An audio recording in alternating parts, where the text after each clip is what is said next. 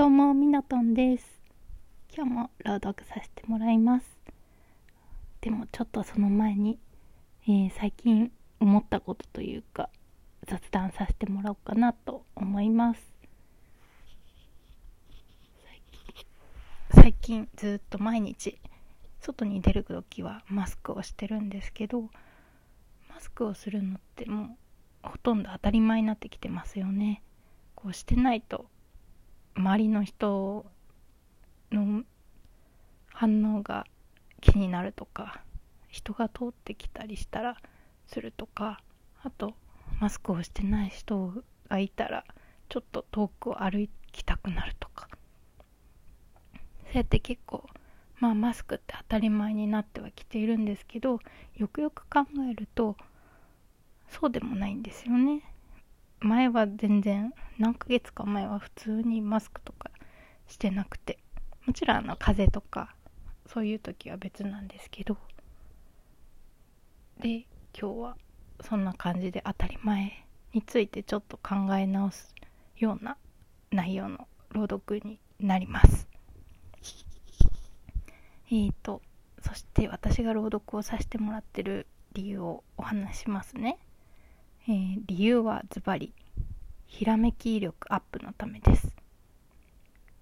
リラックスってひらめきひらめく力の鍵だっていうことを私調べて知りました。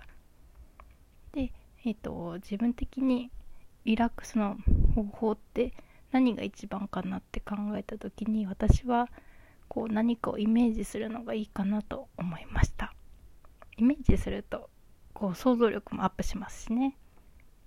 であとあの何も考えずにリラックスするっていうのが私的には苦手なので。それでまあいろいろ考えながらたどり着いた結果が朗読でした。なので、えーと、もちろん自分のためにもやってるんですけれども聞いてくださったあなたにもちょっとでもこうリラックス効果が生まれたら嬉しいなと思います。ではいよいよ朗読します。朗読させていただく時に是非聞いて聞きながらそして聞く前にやってほしいことが目をつぶっていただくことです。そして深く深呼吸を23度でいいのでしてみてください吸っ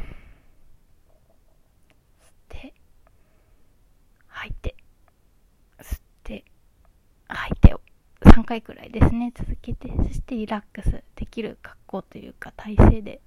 そして目をつぶってよかったら聞いてみてください。ちょっと前置きが長くなっちゃいましたがいきます。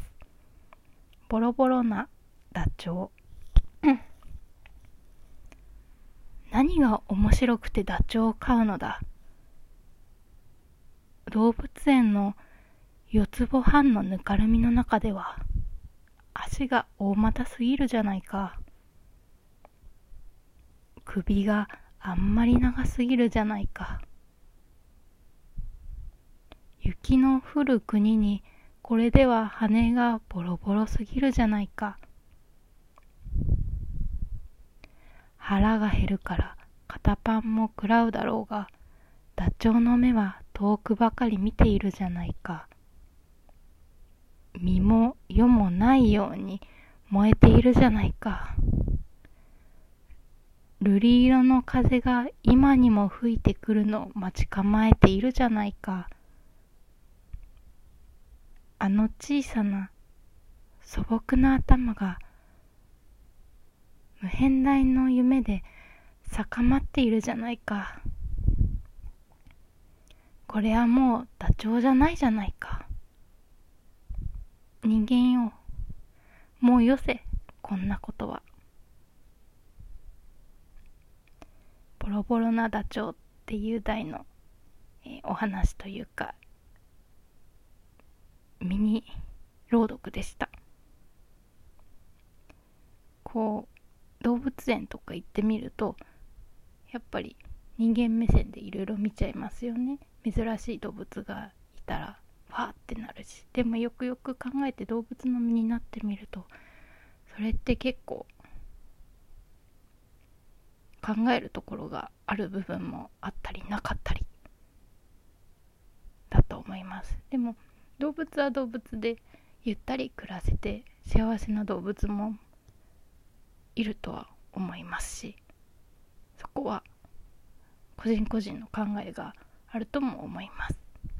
ただ、えー、これはこういうものだとかそういう当たり前になってるものをもう一回見直すのもいいかなと思って見直すことでこう新たな発見があったりそれこそまた何かこう発想できたりするんじゃないかなと思いました。勝手にこれを読んで思いました。勝手に私が思ったことなんで流してくださいね。すごく長くなっちゃいましたがあなたのリラックスにちょっとでもつながれば嬉しいです。聞いてくださってありがとうございました。みなとんでした。